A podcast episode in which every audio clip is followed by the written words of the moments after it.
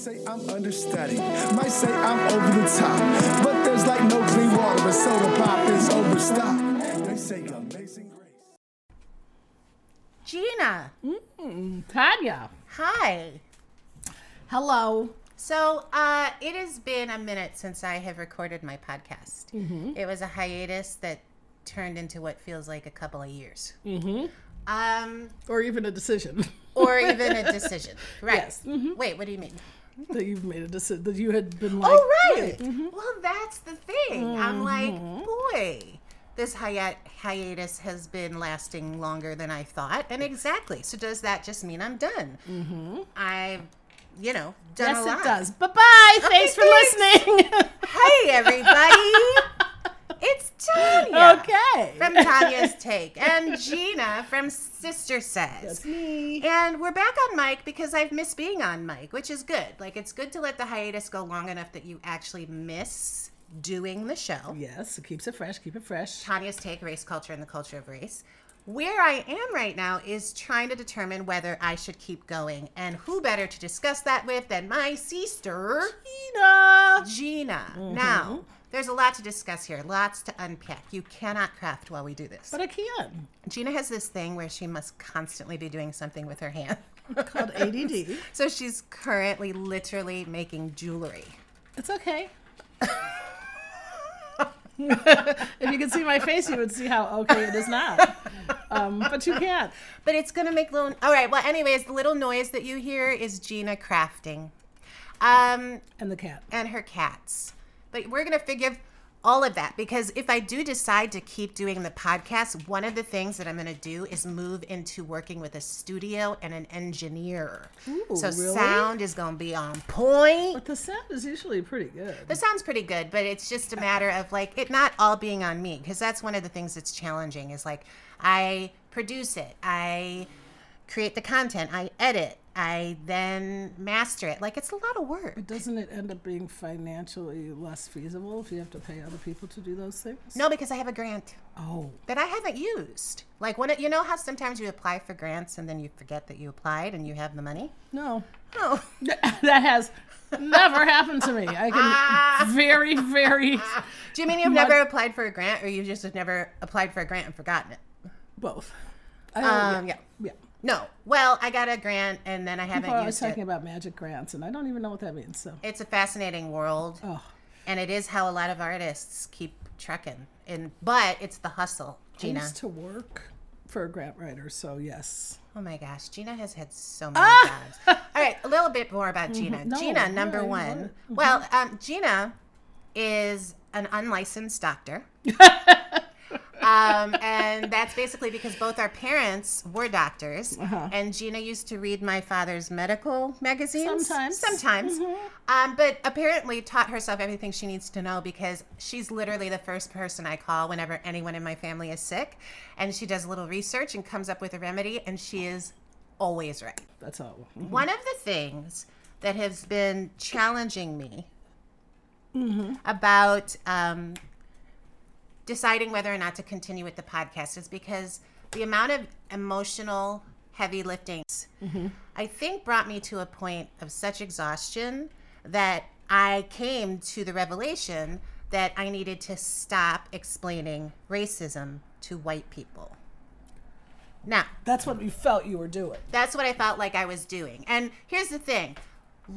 So I think I took like a ton of care in trying to get people to sort of recognize their own bias and their own prejudice on the podcast. And I think they were really strong, powerful episodes. I think because I also do that in work where you're working with organizations where you have to essentially get them to buy into why their organization needs D&I training Yes. and then some of the experiences as you know that i have had in terms of like holding the client's hand for quite a long time If not the whole time. if not the whole time offering really good programming that they have benefited benefited from and then as i sort of continued to suggest more programming that they really needed because there had been a rupture in the organization that's when they begin to balk that's when they start to micromanage when the work gets hard. when the work gets hard.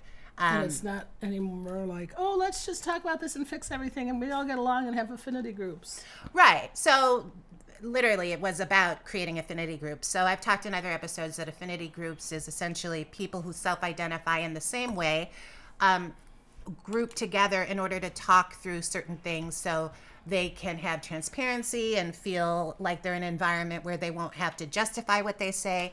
Often when a group of people from various races come together to talk about race, what ends up happening is the people of color end up having to take care of the white people in the group who aren't ready to face some things. So when you have affinity groups, people break off. That was a what kind of stone is that? It's turquoise. A, tur- a turquoise stone. Um, You break them off into groups, and therefore the people of color can sort of address the issues that are pertinent to them without having to caretake for the white folks. And I don't really appreciate affinity groups Gina's because not a fan. I feel like that's the exact reason why we can never get past our affinity group. Well, Because we don't want to sit down and have the ugliest conversation in the world, which is what we would have to have. but also I don't think it is. I think it at least it has to be a stage. I would agree probably that an affinity group can't be the end game, but I feel like it can be a stage in the process. And then if you can down the line get everybody back in, and in fact, a lot of the time the way affinity groups are set up is everybody breaks off and then everybody comes back in. So everybody talk. breaks off, talks about how much they hate the other group, Uh-huh. how much they're uncomfortable, how they wish they'd stop doing white hate or black shame. That's right. and yes. then they all come back and they smile at each other and go knee to knee. Well, they smile or they don't, and often the white folks are very upset at that point, um, and grumpy, and uh, the black folks feel seen, which is great, but then they're folded right back into the environment where they no longer feel seen, and the energy in the room is usually weighted towards the grumpiness of the white folks. And does that get discussed ever when people come back? It sure doesn't. Groups? Yeah, I never thought of that. It sure doesn't. So, yeah, I mean, affinity groups, I think, like they can have some benefit. Again, at least to have an opportunity to feel heard within your own group where you self identify. And of course, the backlash of them is often that, you know, people from the outside hear about these, and it sounds like there are um, organizations or administrations that are segregating their staff, right? So then, like, it gets out, like, in the press that such and such school's principal got on the microphone and was like, everyone needs to split up according to race, which of course is not what they said, you know, but is how it gets interpreted. It's exactly what they said. Oh, is no, No, but I'm saying those. Uh, oh, a little something we forgot. My cats play the piano. I'm sorry. That was good, clean fun. Mm-hmm. Yeah, it's gonna. He's working on the new theme song. Good job.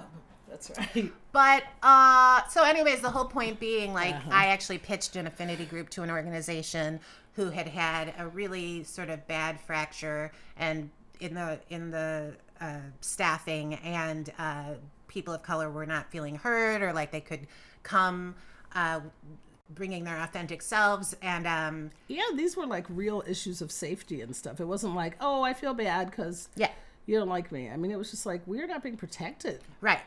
And um, we don't feel like we have any job security, and we don't feel like all sorts of things. And I was really trying to impress with the the C-suite folks who were all white what was needed. And so C-suite C-suite, that's like um, CEO, CFO, Oh, I like was those like, folks. oh, I hope I thought it was the name of the company. I'm like, are we doing that? No. oh, Oh, God, yeah. no. Oh, God, no. Okay. This is just a generalized. This is a, this is a hypothetical. I mean, let's just say. I mean, I what? had a group.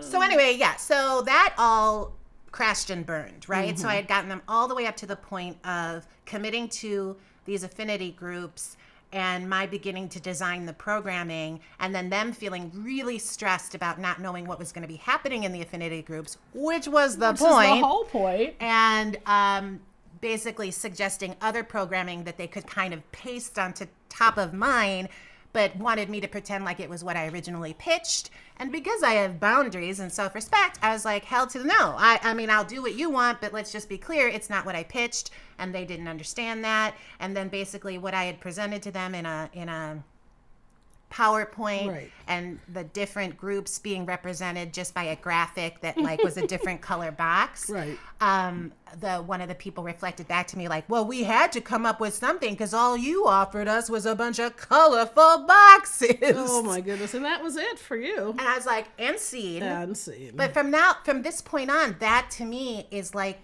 the like, is that what I'm doing? Is that well, what people are seeing? Well, is that not what people- either. Is that what I'm doing? Well, which you're not. which I'm not, right. or that's what it all gets reduced down Right, to. right, Is more they like think it's just a bunch of colorful boxes. Well, that's what it. A lot of times, it's like let's check off these colorful boxes, and then we can say we did it, and move on. Like even the whole, you know, peg, Right. Not peg, because that's. But I mean, that would have even, but uh, that's even giving him a little bit of room, the guy who said that, because that is at least a box. Like he was literally reducing like everything I the had done and would have done with them to colorful boxes, as if literally that's what I was offering. And so, like, that literally now has become the phrase that for me sort of exemplifies what the relationship with folks who I feel like I need to continually explain to them why they need the work and they're going to balk and reduce what I'm offering them to colorful. But how many times has that actually happened before?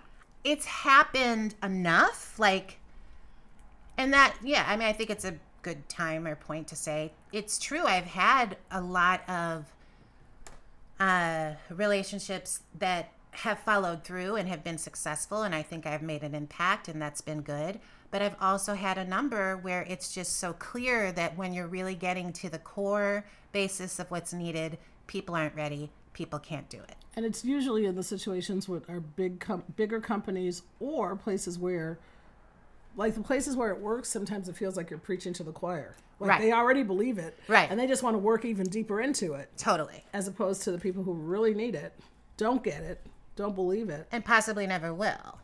And so I just have gotten to a point where, and then I was saying, and then it, we went through a brief phase where I was like saying that to folks. I said it to Gina. I'm like, yeah, I only want to yell at white people. Like, I only want to work with people who want me to come into their organizations and yell at them and tell them everything they're doing wrong. And, Gina then was like, it. okay. and um, I like was like just in a, a phase, uh-huh, and I was saying that, and I said that to a mutual friend of ours, and um, who's good friends with Gina, and like later was saying to Gina, like. So Tania was telling me that all she wants to do is yell at white people, and um, Gina very wisely, a white friend. a white friend of ours, and so I, she very wisely was like, um, I think you need to dial that back a little bit. Like, it's not really something working. you want to be quoted on. It's not nice. It's not working. It's not really. Um, we were just having a birthday dinner, so yeah, right. I mean, I- it- it's not like Tania's take. I want to yell at white people. Mm-hmm. So But I understood the mood. The mood and the feeling The of mood is more. I don't want to. Ex, I don't want to explain it anymore. I don't just want to explain it anymore. Help fix it. Right, and I want people who are already on board. So I feel like I've like served my time. It's almost like you know how like social workers tend to have a high turnover because the work is so hard. I Or feel like special ed teachers. or special ed teachers, Mm-hmm. and I feel like the same thing with um, people who are working in the DNI space because it has to constantly like change itself or morph itself because you have you reach a point where you grow out of like the first stage, which is getting people to see it and Right. to understand it. Right. And you either then have to move off of that and find what your next stage is, which I think I have, which is Which is what? talking to people who get it enough that are willing to do real work. Uh huh. Gina just pulled out something that looks like a gun. What's that, Gina? It's a blowtorch. Ma- oh.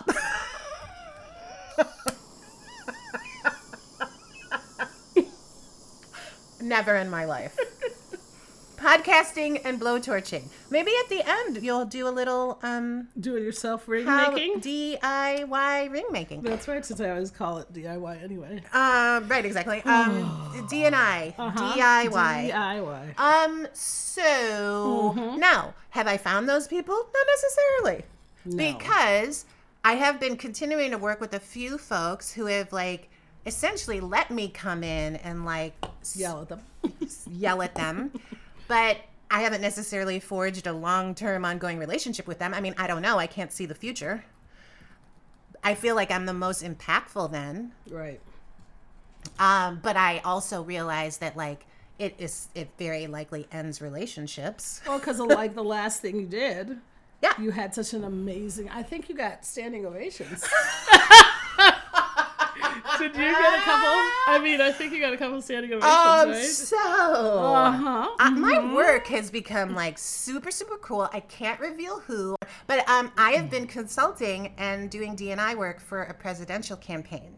And the last So one I fun. did was so good that at the end I got a standing ovation, and, And I could not stop talking. Every time she texts me, she has a picture of the standing ovation next to it too. I took a picture. Of Did you know I got a standing ovation? She says, and I said yes. The point being, It was amazing. It was amazing. and it wasn't all like just people like-minded. No, exactly. And the other thing, honestly, is like one of those humble moments. Like, I get it that what I do as a DNI facilitator, I regularly get applause after we're done training them for the day. And I just am aware of like most people don't get applause at the end of their days. so it's like Right? pretty freaking cool. I'm gonna tell my students that I want slow claps I at mean, the end of ninth period from now on. right? And so in this case, it took it to a whole other level, and it was a freaking standing out, and it was pretty freaking cool. Um, That was but cool.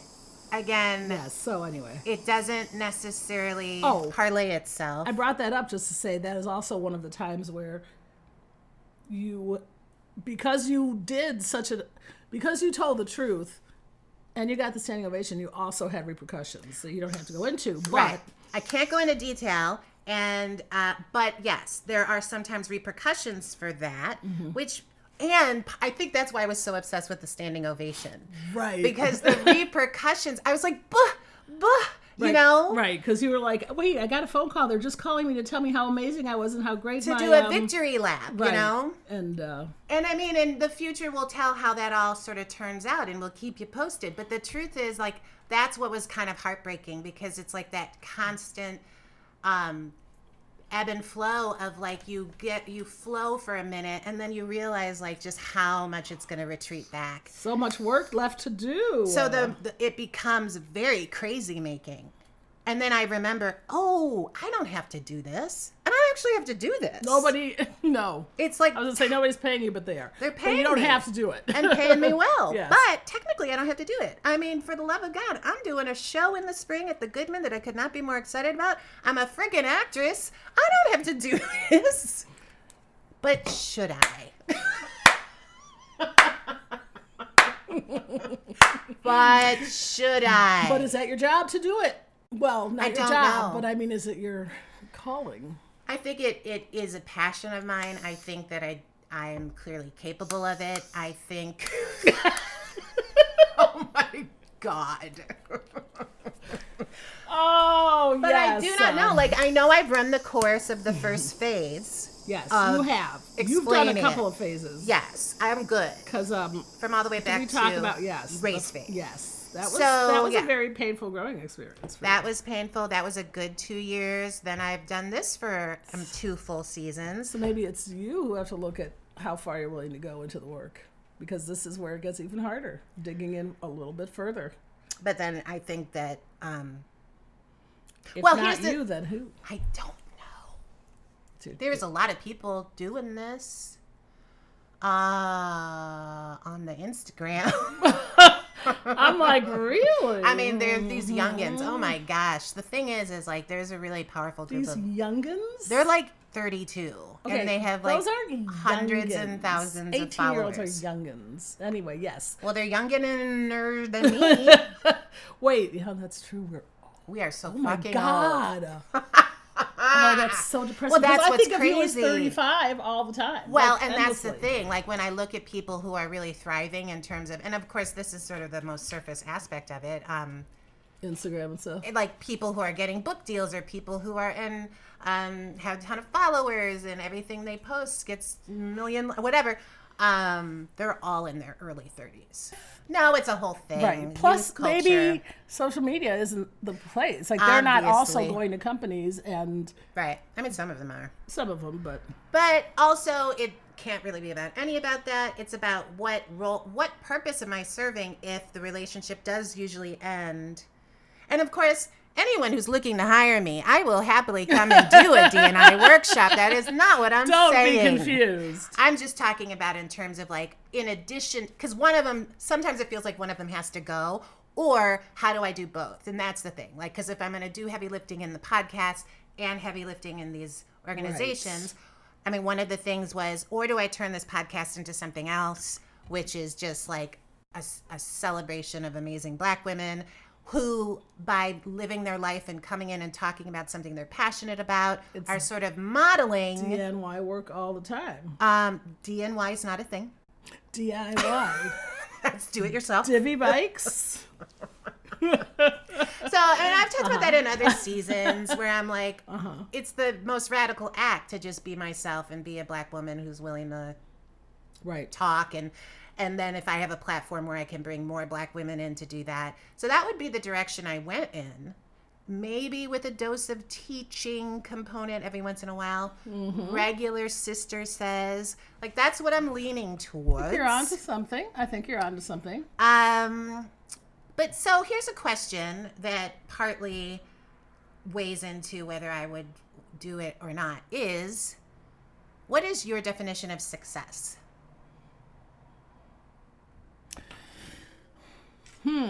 What, what are you thinking about it in terms of your podcast or life or what?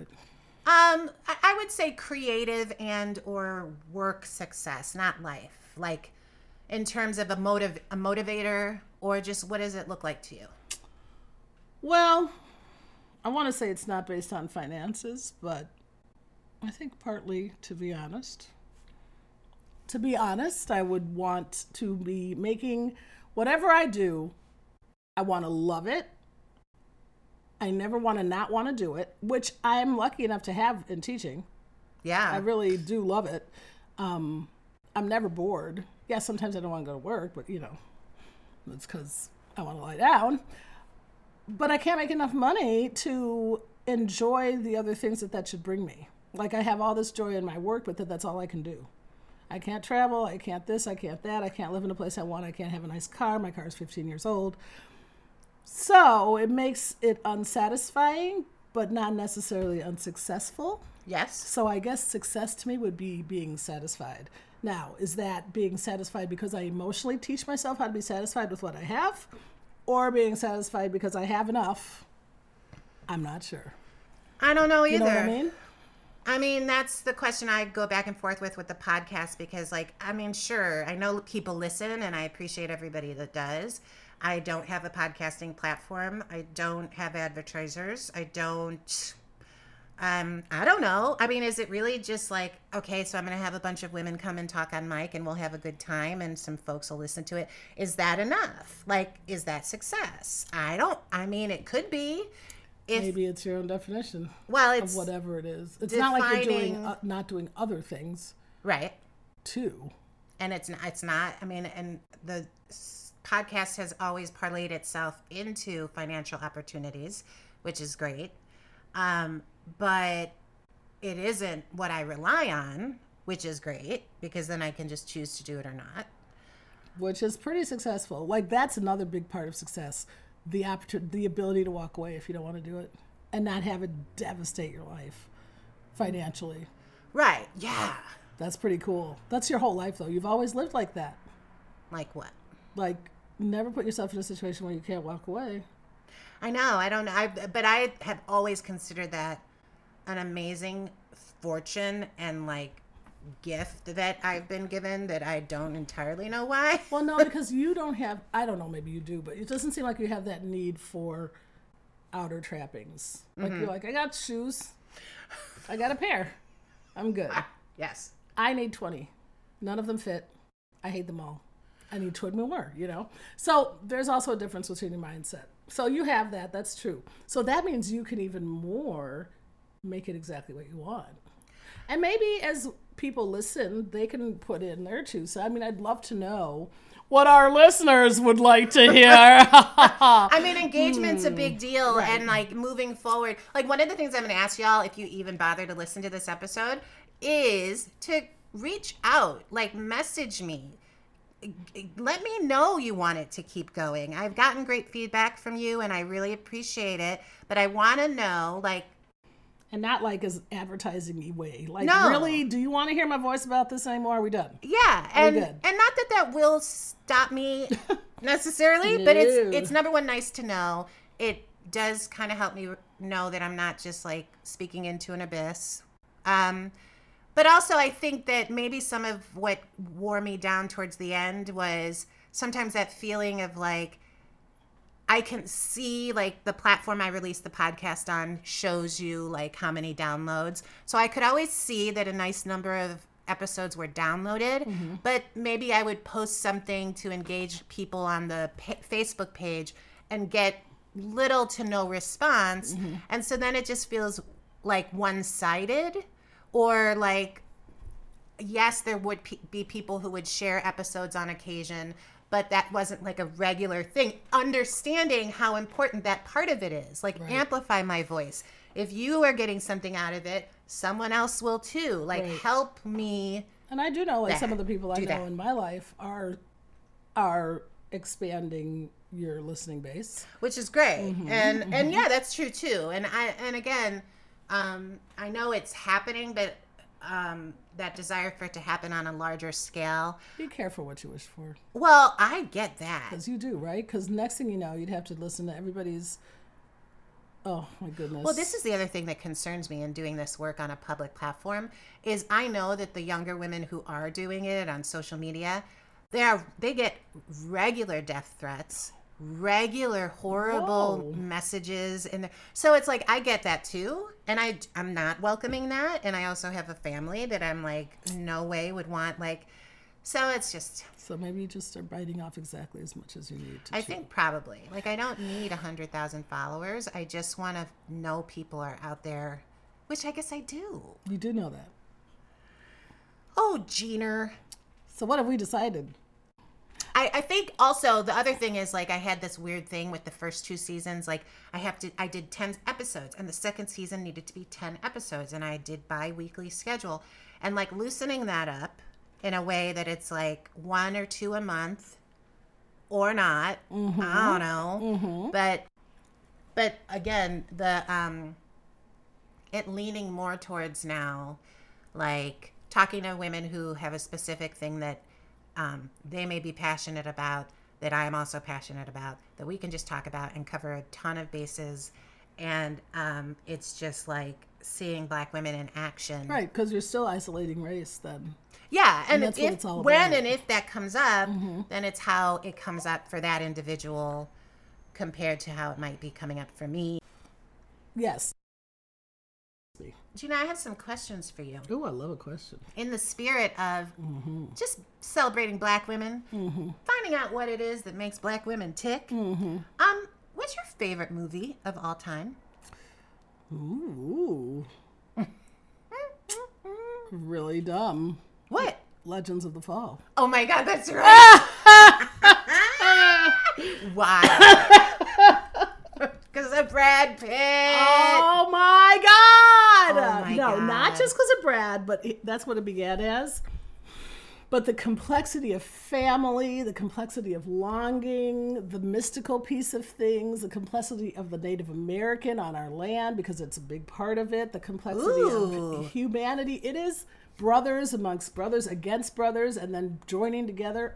Oh my goodness. And it goes on and on and on. And you would not believe it. I've never actually seen it. Oh my God! There's a suicide in it. It's all unrequited love. And and if it is it one of those movies because like I'm embarrassed to say that Dances with Wolves was one of my favorite movies for the longest time, and looking back now, no, I'm It's not embarrassing like that at mm-hmm. all. Okay. Dances with Wolves, I know they got us. They tricked us. They tricked Kevin us. Costner tricks He me every did. time. Every time! he tricked me in Hidden Figures. Come out. Oh my God! I had to have Every a white time. person point out to me The the, savior. white savior chicanery in that Come on. movie. How about oh, Whitney Houston Bodyguard, where he could oh, barely give me- stand oh, he could barely Oh, look at Kevin, her. right? And then his her crate, uh, her mother had him deliver her eulogy. Oh, no. That was so weird. Cissy Houston, who like openly said to Oprah Winfrey, "I would not have accepted if Whitney said she was gay." Then has Kevin Costner of all people deliver her eulogy. What the? you love stuff about like queens and like Not- what is it? Not drag queens, literal monarchy. I do love a good She drag queen drag story. queens, That's right. But right, Yeah. like you love all that like Elizabethan Historical fiction type of stuff. Mhm. historical fiction. Okay, Um, what couple else? more questions. Mhm, I like good- Jeaner. Um, what is your? It's we're nearing the end of 2019. It's been a year. Uh, do you have a microaggression of the year? Something that you've encountered that you'd like to share with our listeners and just give them a little taste little of. taste of microaggression. What's I have a like? microaggression. Oh, goody. Um, it, and it's not so much towards me, but towards subtly every black person in the institution where I work. Uh huh. I have a workmate. If they ever hear this, they'll know exactly who they are. Good. Who says, you know. What's with these people who just want you to say hello every time you see them? Sometimes I just don't want to say hello. Sometimes I just want to walk by and just be like, hey. But no, you have to say hello and you have to ask them how they're doing if they ask you how they're doing. And I was like, Oh my goodness. you're you're talking about black people Right. Because black people want you to be polite and say hello and when they see you they say hello and they say good morning and then you say good morning Right. and that's the nature of our school the culture of our school it's very much look in the eye good morning none of this head nod backward Yeah, yeah, stuff yeah. right um, the white people don't do that Right. what she's saying is why do black people hate me because i won't say hi to them and there it is Well, and that's one of that is a great way to describe a microaggression. If you are a white person who's ever wondering if you've done it, like Right. that, the question answers itself. Right. So why do black people hate me? Because I, I won't say say hi to them. The answer's in the question. People. oh my gosh I was uh, facilitating Mm-hmm. uh, a DNI workshop and with a another black woman, which was so fun because I don't often get to do it with another black woman. It was so fun. We like could freaking. I got a standing ovation. Oh my Gina. god! Uh, Really? Oh my gosh! And um, she brought that up as we were trying to talk about some cultural differences, whatever, and how she talked about, like, yeah, like generally speaking, in the black culture, you say hello to everybody. You say hello.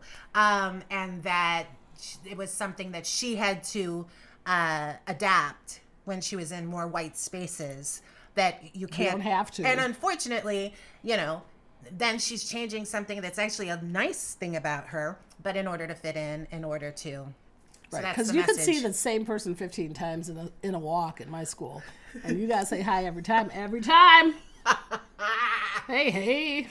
And I'm talking about to black people. I don't really do that that many. I mean, white people don't care as much. About what? Me saying hello every time I see them, Oh, which is why I heard it was a microaggression. But I love what you said. The answer is within the question. the answers with the you know within the question theme. I've so thoroughly enjoyed this. I, I think the answers in the question of whether I should keep going. Oh my gosh! I think I know. Oh my gosh. And I already have a whole roster of amazing black women I will talk I would want to talk to and also interspersing sister says. So I might be threatening a third season, people. I might. but let's not. Um but let's not be crazy. That's right. We'll we'll let you have your space and decide. Keep you posted. Um, the final question. So Oprah Winfrey always ends her interviews, many of her interviews, with some uh, question. Gene Siskel, the old Chicago, well, he, you know, he's Mm-hmm. past, not old, the Chicago film critic of Siskel and Ebert fame, asked her in an interview once, and she um, stole it from him, and now has made it sort of a Her signature. her Question? signature. Mm. And she uh, always asks folks what they know for sure. What do you know for sure? This I know for sure. I remember that.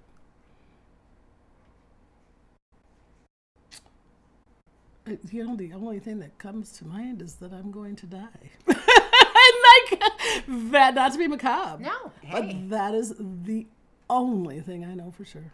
Damn, isn't that true? Which Well, is on great because I don't want to know anything else because I wouldn't. I'd either not go for it or I'd try to make it happen. the only thing you know for sure is that you're going to die. Does that do anything for you? Does that motivate you? Does that? I wish it motivated me a little more. it kind of just paralyzes me in terror. Great. But every once in a while I get past it. Right. And that's the job. That's you know what I mean? The job. That is the job. Well, Gina, Yeah. this has been a delight. Of course, even better. th- It's always so much fun. It's so much fun. It was informative. It was inspiring. Did you make the ring? Is the ring made? the ta- the bezel of the ring is made. There's Uh-huh. a beautiful turquoise stone in there. Ooh. Thing. Thank you for listening. Thank you for hanging on. I think there's more to be said, and I will keep you posted. Maybe it'll be alright. Um, why don't you count down for me from 10? 10, 9, 8, 7, 5, or 4, That's not how you 6, count. 3, 2, 1. Aren't you a math teacher? Nope. That's not I'm a generalist. Thank you very much. What's a generalist? I have to know a little bit about everything because I have to teach all subjects But you teach math. right now. But I could teach all English tomorrow. I mean, next year. Oh. Oh yes, I really? can switch me anytime. Mm-hmm. Wow, you. Oh, that was my shoe. You're very talented. Thank please. Amazing grace. Thank you, Lord. Bobblehead, shoulder pop, work a lot. It's never sweet.